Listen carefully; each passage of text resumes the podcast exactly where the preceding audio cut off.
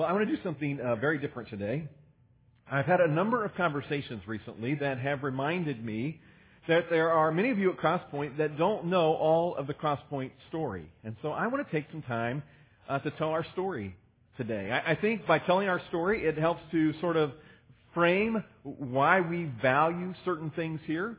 Uh, I think also by telling our story, um, it is a prelude to a lot of the events that are going to happen over the next several months.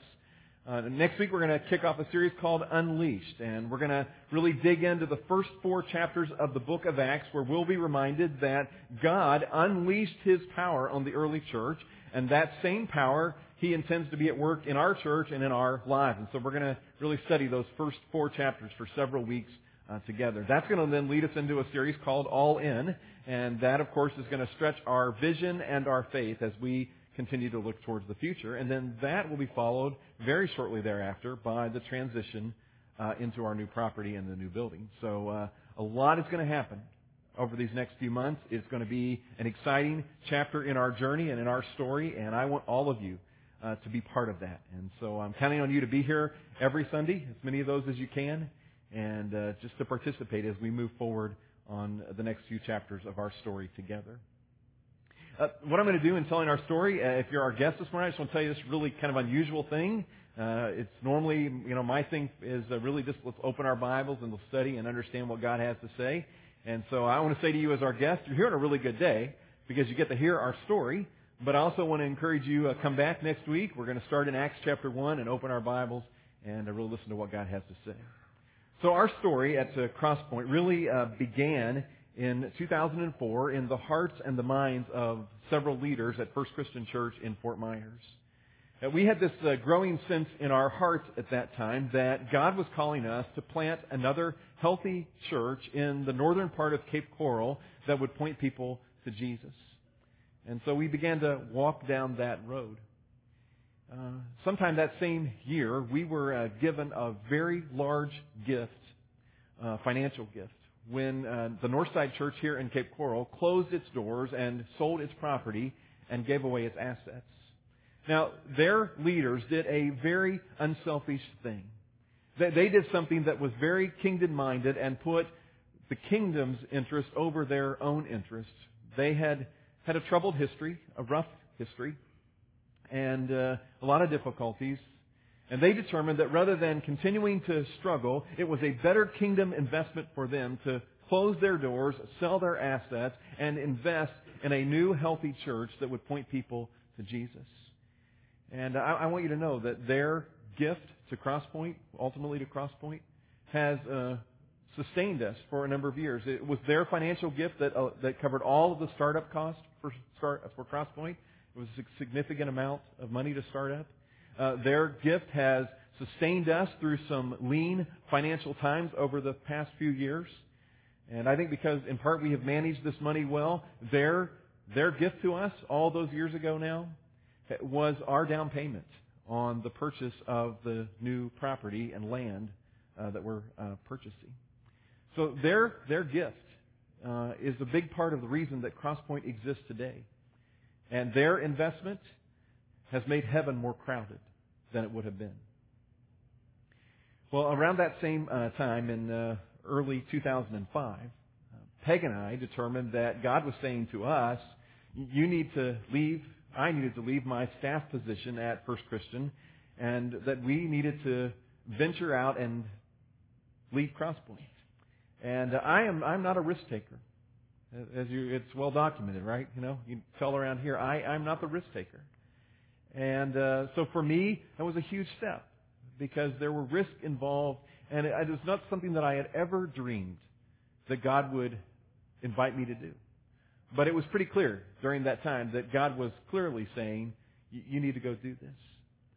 And so we uh, ventured out into that. And uh, one of the first things that I did, not long after determining that God had said, "Jeff, go do this," was I actually came and met with the principal at that time here at Mariner High School uh, in 2005 and uh, wanted to secure right away Mariner as our meeting place. This seemed like the logical, perfect place to establish a church. And so we had a couple of conversations, and everything was in order. Peg and I went on vacation that year in the summer, And I came back after that vacation and I was quite surprised to pick up the newspaper and learn that the principal at that time was being transferred by the district to another place and that Eric Shofie would be the new principal here at Mariner High School. And my first thought was, oh no, there goes all of our plans out the door. You know, what if, what if we're not allowed to meet there now? What, what are we going to do?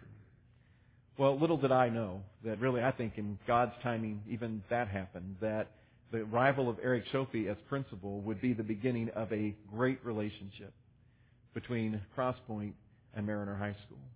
And that relationship has continued even in the next change of principals with Mr. Mangan until our current day.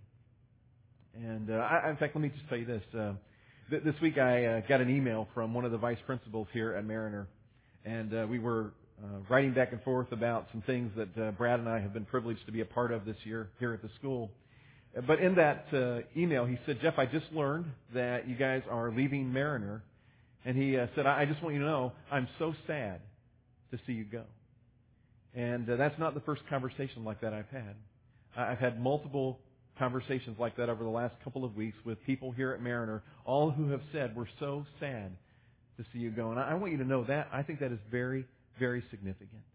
And uh, it, it goes and it speaks to who you are as a church and it speaks to the impression that you have made on the people here at Mariner. And so I want you to, to know that's the impression that uh, you're leaving as we uh, take steps down the road in a few months to venture away from this place. Well, um, Peg and I, uh, in the spring of 2005, then we uh, headed off to a conference in Baltimore, Maryland, that was about uh, how to start a new church. And uh, we listened to all kinds of speakers.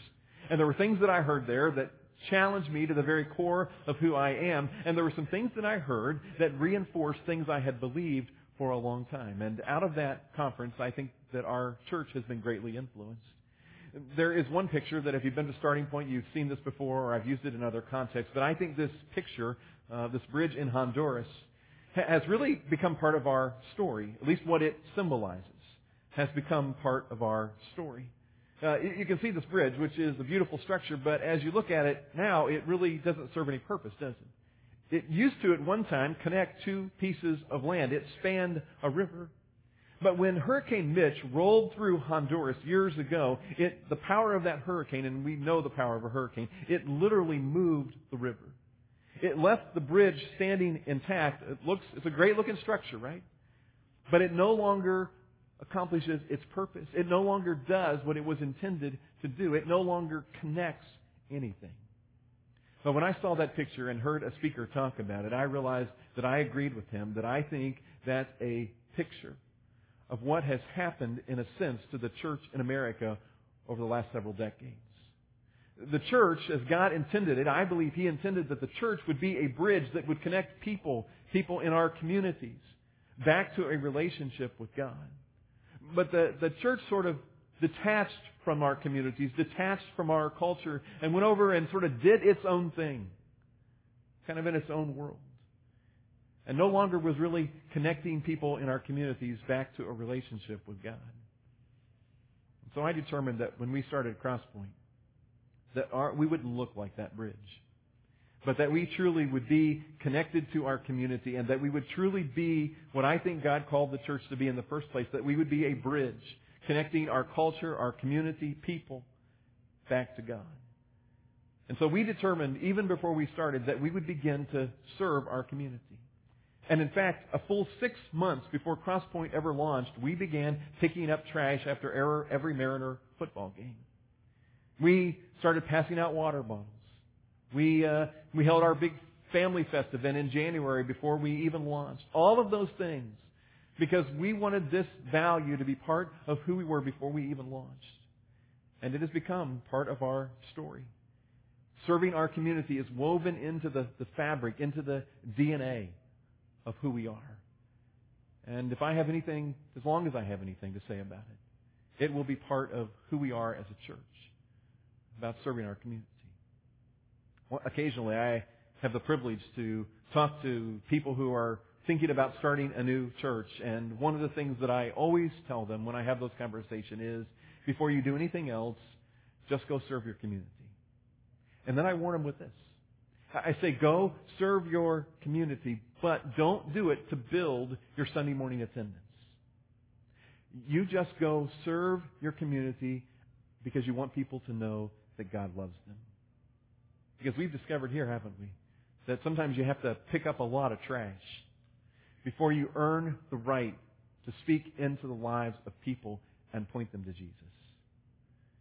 And I want us to always be about that. It's part of our story. And I want it to always be woven into the fabric of who we are, that we're about serving our community. Well, in 2005, as we were contemplating starting Crosspoint, we began to share that news at First Christian in Fort Myers. And we began to just kind of offer an invitation that if you think God is calling you to, to go be part of this adventure, then maybe you want to come join us. And uh, through that process, there were about 150 people, mostly Cape Coral residents, who said, hey, we're in. We want to join that adventure. We think God is calling us to be part of this.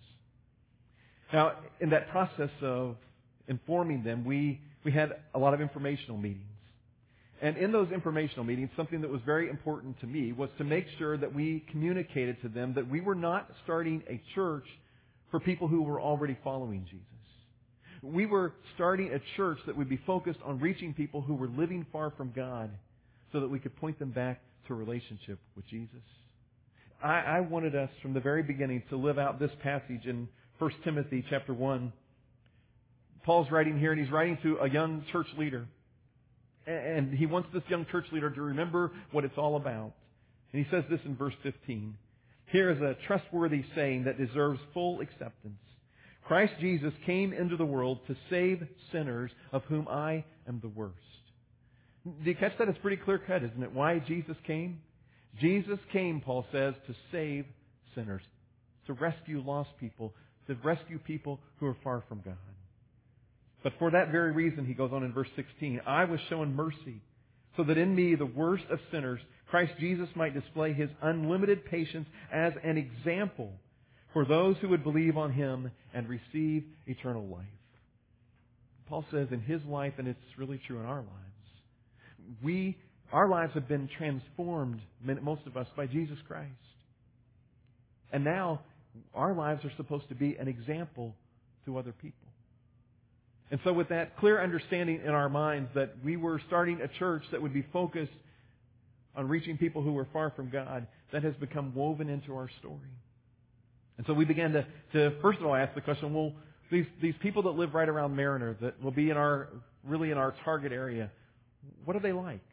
What's going on in their lives? Because we need to understand who they are so that we can create a place where they'll be drawn to so that they can hear the story of Jesus. And one of the things that we, as we studied the demographics that became really clear, the leading demographic about this area was they were, they were families. And those families had children that were high school age all the way, all the way down to babies. And so right away we knew, well, one thing is really obvious. If we're going to create a place that's inviting to them, then we've got to create a place where we value children. And so we have invested throughout the course of our history in Kid Point in creating a place where children, elementary age all the way down to babies, can come and be welcomed here. And, uh, you know, that's why we invest so much in trying to make that the best it can possibly be every week. It's why we unashamedly ask adults and middle school and high school students to be a part of that. Because we want to create a place where those children can be pointed to Jesus, and we want to create a place where parents will be comfortable leaving their kids so they'll have an opportunity to be in an experience like this and hear the story of Jesus Christ. Let me just say, kind of as a side note to all of that, that, you know, parents, I would just really, I strongly encourage you uh, to make sure that your children are part of Kid Point. You know, it, uh, it's been created so that the truths of the Bible can be taught to them in a way that they can understand, a way that their hearts can accept, and a way that they can begin to apply it right now where they are in their lives. And for those of you who have uh, younger children even, I would encourage you to, to make sure your children are part of Kid Point because you know what that does for you? It allows you to be part of this worship experience and it'll make sure that you and those around you aren't distracted by your children making noise or, you know, just being cute, you know, just being kids.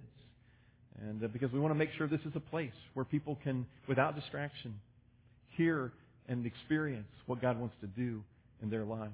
I got to tell you a quick story uh, from Kid Point this week. Uh, a, a mom uh, called my wife Peg and uh, said, "You got to hear what my son did. And uh, uh, this elementary boy uh, goes to a public school and uh, got his list of spelling words this week. And you know, most of the time you got to write a sentence right for every word.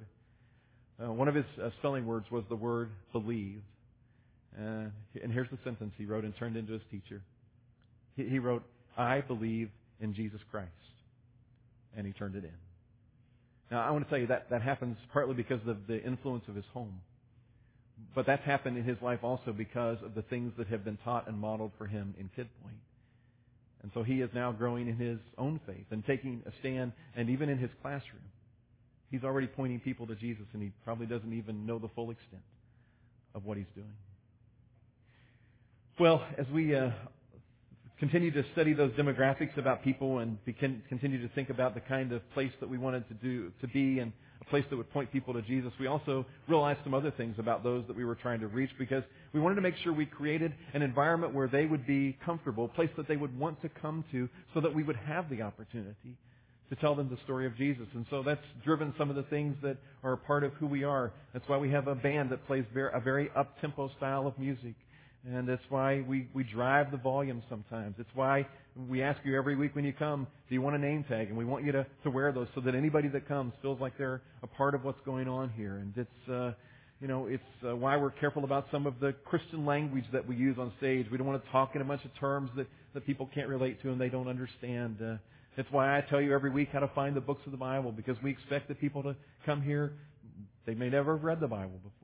And uh, we, we say a lot of the same things week after week, I know, and some of you are probably thinking, why do they say those same things every single week? Because it's because we expect that there will be guests here every single week, and we don't want them to feel left out. We want them to, to understand uh, what's going on when they come to this place. That's why we have two services, because we understand people like options. And so we've tried to create options for people so they can come at times that will work in their schedule because we want to point them to Jesus Christ. And so that whole, all of that has become woven into our story. It's part of who we are. It's part of our DNA. Well, we also knew along the way that we didn't want to just attract a big crowd on Sunday, though, and not take people any deeper than that. And we understood that one of the ways that people go deeper is by building relationships with other people, and then as they build those relationships, to go deeper in their personal relationship with God. And so we've been committed to life groups. In fact, we started meeting in life groups, that core group of people who came over from First Christian before we ever had our first worship experience, before we ever gathered in this place. We started meeting in life groups. And because that was part of who we are. And so that's all we've ever known. And uh, it's part of the core and part of the fabric of who we are at Crosspoint. And, uh, you know, part of that has influenced our uh, student ministry because we understand that we want our uh, students uh, to be in community. That, uh, you know, we expect our middle school and our high school students to be part of this worship gathering every week and to worship with us. And we expect them, uh, middle school and high school students, to find a place to serve here on Sunday mornings and to to serve one hour as they worship one hour, just as we do all of our adults. But we also want them to have a place where they uh, can connect in community because we want their relationships with God to go deeper. And so that's why we've uh, created two outstanding programs uh, during the week. Uh, on Wednesday nights, Torch for middle school students, and on Thursday nights, uh, Elements for high school students, so they can have a place where they're in community. And I'm pretty excited that uh, in January we're going to even raise the bar a little bit with our high school students, and we're going to give them the chance to participate in student-led uh, small groups that meet on other nights, in addition to Elements. So very excited about that. So in uh, 2006 we launched on a January uh, Sunday. we opened our doors and wondered what would happen, and a lot of people showed up. And from that core of 150 people, we have almost tripled our size.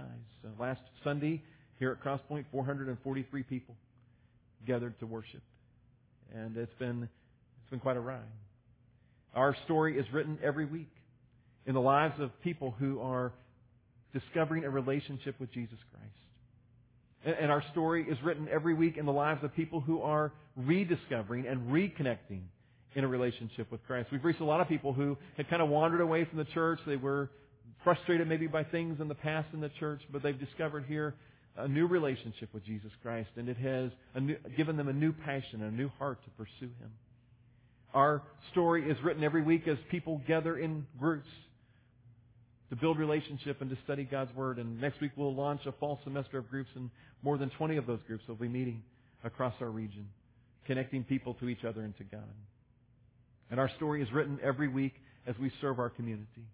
Through Action 365, things like angel food and random acts of kindness, through uh, us reaching out into our na- own neighborhoods with things like Feed Our City parties. Every week, our story continues to be written. And I know this, over the course of the next several weeks, some brand new chapters are going to be written in our story. But here's what I also knew. Our identity is in who we are and in who we serve.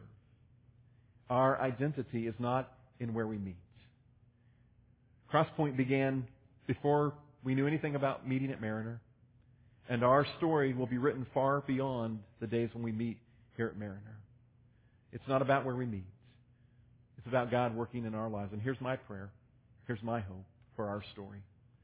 I'm hoping and praying that these next few months will just serve to sharpen our values and the things that we hold dear. That these next few months will serve in our lives to strengthen and deepen our passion and our vision and our faith. And that these next few months will open the doors to an even greater story that is yet to be written by God. Because ultimately, it's not our story. It's God's story that He's writing through us. And as long as He's the one writing the story, I can promise you the days ahead are grand, and the ultimate final chapter of that story is an incredible one. Would you pray with me? God, I am so thankful for the story that you have lived out here at Crosspoint. God, thank you that you have found us worthy to be your instruments in this city. God, I thank you for the lives that have been changed, redirected, transformed in the past five and a half years. Oh, God, we give you all the glory for that. It's been so exciting to watch how you work through us and sometimes in spite of us. God, thank you for the doors that you've opened for us in this community. Thank you for the way, even in this school year, that you've raised the level of influence that we have, even right here at Mariner. God, uh, we're, we're in awe of what you're doing. God, keep writing our story. In the days and the months to come, we pray that you'd help us to stay on track with the things that are really important, the things that really matter, and not to be distracted by new surroundings, even new opportunities. But God, more than anything, we'd be passionate in our pursuit of you and in pointing people to Jesus. Thanks, God, for what you've already done and what you'll do as you write your story in our lives. In Jesus' name I pray.